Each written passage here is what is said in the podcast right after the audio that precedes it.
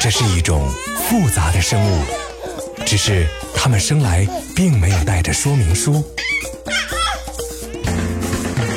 大家好，我是一喜妈妈，让我来带您解读宝宝的成长奥秘，轻松对待育儿路上的难题。新妈听听看，Mommy brand new。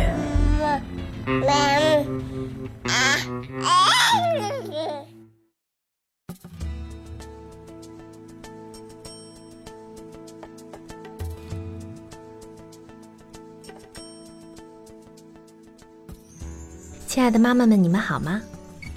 这段时间的宝宝可能已经可以用肚子贴着地面匍匐着移动，有的可以爬行了。很多宝宝是先学会后退，然后学会向前的，或者呢，他会用一只手在后，一只脚在前面支撑自己，蹭着小屁股向前挪动。不管是哪种移动方法，都能让他们有效的四处移动。不仅如此，他可能已经开始掌握用拇指和食指像镊子一样捡起小东西的精细动作。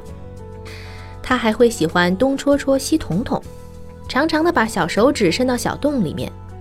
这时候，你可能需要再次的审视一下家居安全，确保把危险的物品锁好，还要把家里所有的电源插座都加上盖儿。这些东西都可以在专业的母婴用品店里面买到。你的宝宝现在已经长出三到四颗牙齿了，除了中间的下切牙以外，中间的上切牙也会慢慢萌出。但也不是所有的婴儿都如此规律的长牙，有的宝宝四个月时就开始有小牙露出来了，还有的宝宝会到一岁以后才开始长牙。其实呢，乳牙早在胎儿时期就开始生长了，只是没有萌出牙床，妈妈看不见而已。因此不需要有过分的担心。不要认为宝宝出牙晚是缺钙，就自行的给宝宝补钙。如果孩子的身体吸收不了这些钙，不仅对身体有害，还会使他们的大便干燥。宝宝的视觉能力已经发育完全了，不论是清晰度还是对深度的感知能力，都已经接近成年人的水平。他们能够发现并且用目光追逐比较远的物品了。但要看清楚还是比较困难的，而且呢，宝宝现在看东西更有选择性，不再是无目的的瞎看。所以现在正是带宝宝出门认识大千世界的好机会。宝宝长到多大适合外出旅游？带宝宝出游需要注意哪些安全问题？宝宝出门的旅行包里应该准备哪些东西？带宝宝坐飞机应该注意些什么？欢迎收听考拉电台《新妈听听看》节目。现在宝宝八个月零三周。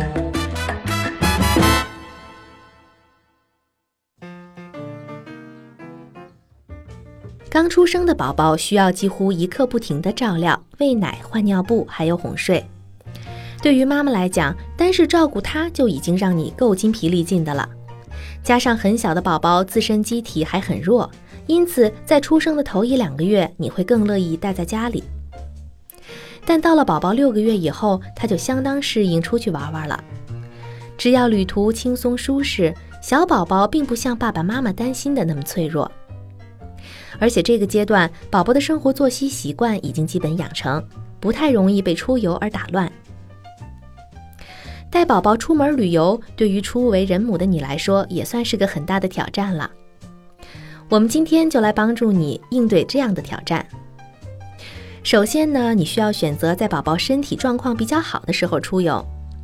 这一方面是考虑到宝宝的精神状况，另一方面呢，如果你们要出远门坐飞机的话，宝宝如果病了，像鼻塞或者耳部疼痛，都会加重他在飞机起降时的不适感。另外，出去玩的地方应该选择人不太拥挤的地方。如果可能，要尽量避开旅游旺季。所有的宝宝都喜欢奔跑和玩水，因此呢，海边或者有大片开阔草地的地方会比较适合他。带宝宝出门旅行，最好是选择自助形式。虽然跟团旅游价格便宜，还可以有人安排，但是旅行团的行程普遍安排得很紧，不适合太小的宝宝。自助游就相对轻松许多了。爸爸妈妈可以根据宝宝的情况调整行程。其实，旅游的乐趣不仅在于欣赏目的地的风景，也在于享受整个出行的过程。所以，你最好把行程安排的宽松舒适一些。带宝宝出游想轻装简行是办不到的，而且呢，不管你的包有多大，都很容易会被塞满，总是有一些物品装不下。现在我们就来拉个清单，以便你能够高效的打包出游。宝宝的生活无非是吃穿拉睡玩儿，因此呢，根据这些关键字儿，你可以很容易的想到一些东西，像奶嘴儿、奶瓶、奶粉，相应的消毒工具都是必不可少的。如果是母乳的话呢，这些就都能免去，带个喝水的杯子就行。当然了，宝宝的衣物、帽子、袜子、鞋更是必不可少，还可以给他带一个小毯子，既可以铺又可以盖。像围兜、手帕、湿纸巾，还有足够的纸尿裤，这些日用品一定要备齐，一个也不能少。再带点儿宝宝爱吃的小零食，一两件他心爱的玩具，一本故事书，打发在路上的无聊时光。如果方便呢，还可以带一个折叠的手推车，这样爸爸妈妈在玩的时候会轻松很多。当然了，如果宝宝喜欢高高的视野，就带上婴儿背带，你可以把双手解放出来。出门在外要给宝宝准备好帽子，热天遮阳，冷天保暖。如果你们要在户外活动，不管什么季节，都要带上 SPF 值大于等于十五的防晒霜。值得注意的是，宝宝用的防晒霜一定要是物理防晒的，这样化学药品不会侵入宝宝的皮肤。如果要出远门呢，就准备一个小药盒，放点宝宝常备药。像退烧药、止泻药、止吐药、酒精棉球，还有蚊虫叮咬的药等等，再带一只体温表，最好呢还能带上宝宝的病历，以防路上出现状况需要在外就医。东西准备好了，全家人就可以高高兴兴的出发了。带宝宝坐飞机呢，要尽可能预定靠近机头的座位，因为飞机前舱的空气循环比后舱稍好，而且上下飞机的时候也更方便。有的航空公司可以提供飞机上的婴儿摇篮，还有宝宝餐。你可以在订机票的时候把自己的需求告诉航空公司，以便安排。两周岁以下的宝宝，机票价格通常是成人全票的百分之十，不单独占座。在去机场之前呢，要带上宝宝的户口本儿。爸爸妈妈还要提前到达机场，预留出足够的时间。等候飞机的时候，一定要看好自己的宝宝，以防人多走失。行李要尽量托运，但是宝宝在路上用的东西呢，需要随身携带。登机之前要记得给宝宝换一次纸尿裤，这样可以减少在飞行过程中你们的工作量。飞机在起飞还有降落的时候，耳朵会难受，你可以让宝宝吃东西或者喝点水。总之呢，只要做吞咽的动作，就能让他的耳朵舒服一些。如果宝宝睡得正香，那就不用管他了。另外，机舱里面的空气干燥，妈妈们要注意及时的给宝宝补水。如果长途旅行对你来说太困难了，也可以平常自己开车带宝宝出去玩玩。不论你去的地方有多远，是近郊还是远途，一定一定要记住给他坐安全座椅。为什么乘车时必须给宝宝使用安全座椅？怎样挑选婴儿安全座椅？如何正确安装座椅？如果宝宝拒绝乘坐安全座椅该怎么办？欢迎收听考拉电台“新妈听听看”节目。现在宝宝八个月零三周。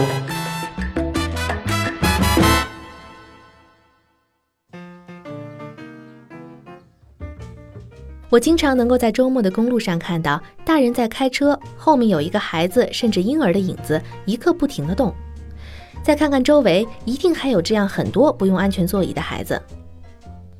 有的时候，我甚至还能看到孩子把头或者上半身伸出车窗的情况。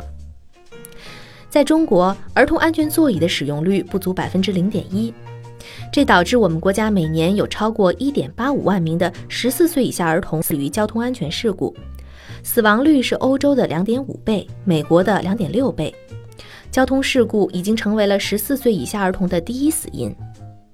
为什么那么多家长费尽心思的给宝宝制定早教计划、研究喂养攻略，却在安全座椅的问题上并不在意呢？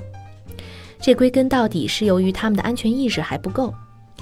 要知道，当汽车的行驶速度达到五十千米每小时的时候，如果受到突然撞击，那么车里的东西所产生的冲击力将是物体本身重量的三十倍。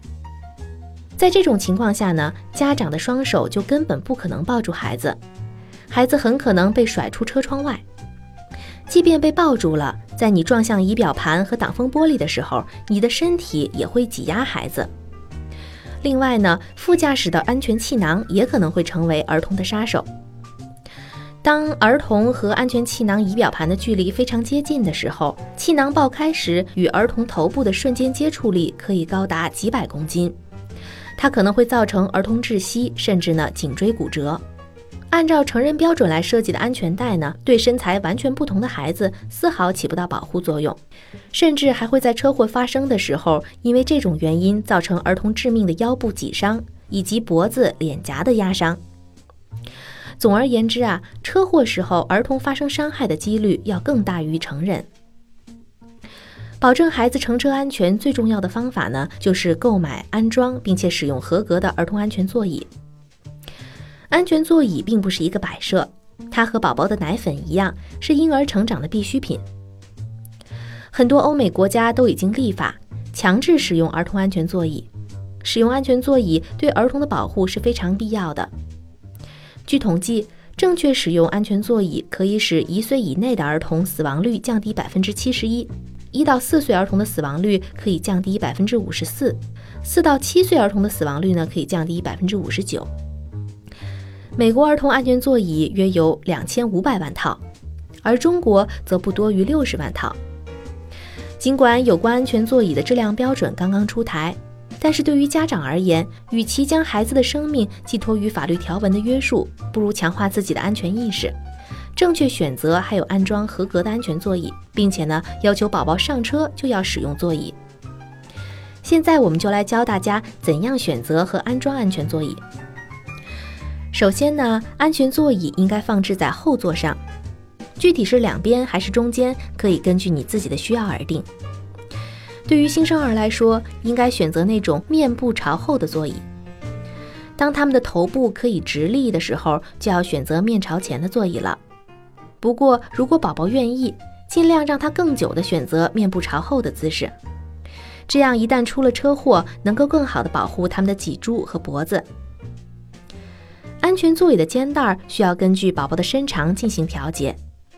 开车之前呢，要保证肩带正好贴合宝宝的肩膀。很多家庭都会考虑到它的舒适度，把肩带绑得很松，这样能够减少宝宝的挣扎。但与此同时呢，你也降低了安全座椅的安全性。如果这不好理解，就看一看成人绑安全带的松紧度吧。可以说，我们成人的安全带是完全的和身体贴合的。要想知道宝宝的安全带绑的是否够紧，你可以用手指捏一捏安全带卡扣上的带子。如果呢带子太松，你的手指就能捏起带子；如果够紧，你是捏不起来带子的。汽车安全座椅的安装呢，也取决于你购买的座椅和你自己车上的装置。有的座椅可以用汽车上的安全带来装，有的呢也可以用 Latch 系统安装。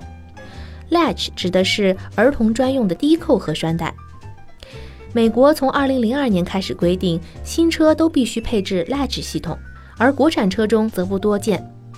如果你的车上有三个固定点，座位下方坐垫和椅背交界处有两个下固定点，后座的椅背上方呢有一个上固定点，那么你的车就是可以使用 Latch 系统的儿童安全座椅。只要把儿童安全座椅呢放在汽车的座椅上。将安全座椅上的三个锁扣跟汽车上相应位置的固定点连接起来就可以了。如果你的车上没有这个系统，就可以用汽车安全带来固定安全座椅。用安全带安装汽车安全座椅呢，是一种最通用的方式，基本上都不受汽车车型的限制。只要后排配备有三点式的汽车安全带，就都能够直接使用安全带来安装座椅。要注意的是，在安装的时候，汽车安全带不要扭曲弯折。装好了以后，要反复检查，看一看安全座椅有没有固定牢。可以沿刚才拉伸的安全带方向的反方向，一点一点地拉扯安全带，将安全带调节到最紧的状态以后再锁死。左右摇晃，还有前后拖拽一下座椅。要保证从任何方向座椅移动的距离都不应该超过二点五厘米。你可以用一只手放在座椅上，使劲地往下按，另一只手呢，尽可能拽紧汽车的安全带，但也不要过于用力，以免把座椅的塑料壳压出裂痕。不论是什么情况，如果你使用 Latch 系统，就千万不要同时在使用汽车安全带，因为那样会给座椅带来太多的压力，从而妨碍它在车祸时发挥正常的功能。如果呢，你的车是皮质的座椅，就要在安全座椅下面垫一张衬垫儿，起到防滑作用。如果你不知道自己安装的对不对，或者呢看不懂安全座椅的英文说明书，就可以请店里的销售员来帮助你安装。这里值得一提的是呢，有人会接受二手的安全座椅，但是要注意，安全座椅的使用寿命是五年，如果时间太长，座椅的质量就会降低，也有可能会影响到它的安全性。而且呢，如果这个座椅在使用的时候出过车祸，就不会那么结实和安全了。因此呢，最好给宝宝购买新的。同样的道理，等你打算扔掉宝宝用旧的安全座椅时呢，最好彻底的毁掉它，以免有人捡回去重新使用，或者被人拿去重新贩卖。彻底销毁就意味着你要把它弄得像一堆垃圾一样，让什么人看到都不愿意把它拿走的样子。安好了座椅以后，最重要的就是要养成乘车坐座椅的习惯。如果宝宝不是从一出生就开始使用安全座椅的，通常都会经历这样的一个时期，就是每次你把它放上去时，它都会进行反抗。因此呢，在使用安全座椅之前，妈妈要尽量让宝宝处于比较稳定的情绪当中。你可以一边逗孩子开心，一边让他试着坐到安全座椅里边。坐好以后呢，不要急于开车。要让宝宝先适应几分钟，没有哭闹情绪，再关上车门，锁好出发。强行的让宝宝坐进去，只会让他哭闹不停。宝宝正闹别扭的时候，车内的空间会让他哭得更凶。另外，在车里边可以选一些宝宝喜欢的音乐放给他听，安抚他的情绪。还能够在前排座位的地方呢，放一个玩具袋，里边放着宝宝最喜欢的小玩具。当他不耐烦的时候，随时随地的转移他的注意力。随着宝宝逐渐长大懂事儿，可以给他讲讲道理。上车之前呢，告诉他一定要自己坐安全座椅，这是为了他的安全。同时呢，你还可以用零食或者玩具去实行奖励。要注意的是，在使用安全座椅的问题上，大人是绝对不能妥协的，要很坚定的跟宝宝解释。所有的人没有做好之前是不能开车的。下达命令以后就立刻要行动。如果呢他要从座椅上出来，就把车停下来，大家一起坐在里边等，直到他重新同意再坐回去。这样的话，宝宝就会逐渐明白，在乘坐汽车安全座椅这个问题上是没有妥协的余地的。Playtime。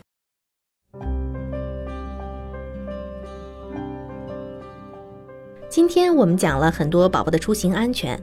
对于小宝宝来说，旅途也许会有枯燥难熬的时候。不过，聪明的妈妈们仍然可以想出很多办法，让宝宝随时随地有好玩的游戏玩。找一支笔来，在你的每个拇指上画一张小脸，就可以给宝宝演拇指游戏了。比如说，你可以把双手握成拳头，伸到宝宝面前，然后把手攥紧，先把大拇指藏起来。别让他看见。找一个他熟悉的儿歌，比如说用两只老虎的调子唱“大拇指啊，大拇指在哪里，在哪里”。再把两个拇指一个一个依次伸出来，同时呢唱“我在这里，我在这里，你好吗？你好吗？”这时候呢，可以弯曲一个大拇指做鞠躬状。当宝宝玩腻了大拇指，可以加上其他的指头。妈妈们尽可以发挥自己的想象力，让这个拇指戏变得更加精彩。好了，妈妈们，今天的节目到这里就是这样，非常感谢您的收听。下期节目中我们会有更精彩的育儿话题和你分享，也欢迎你在微博上跟我们留言，分享你的育儿经验和心得。我们下次节目再见吧。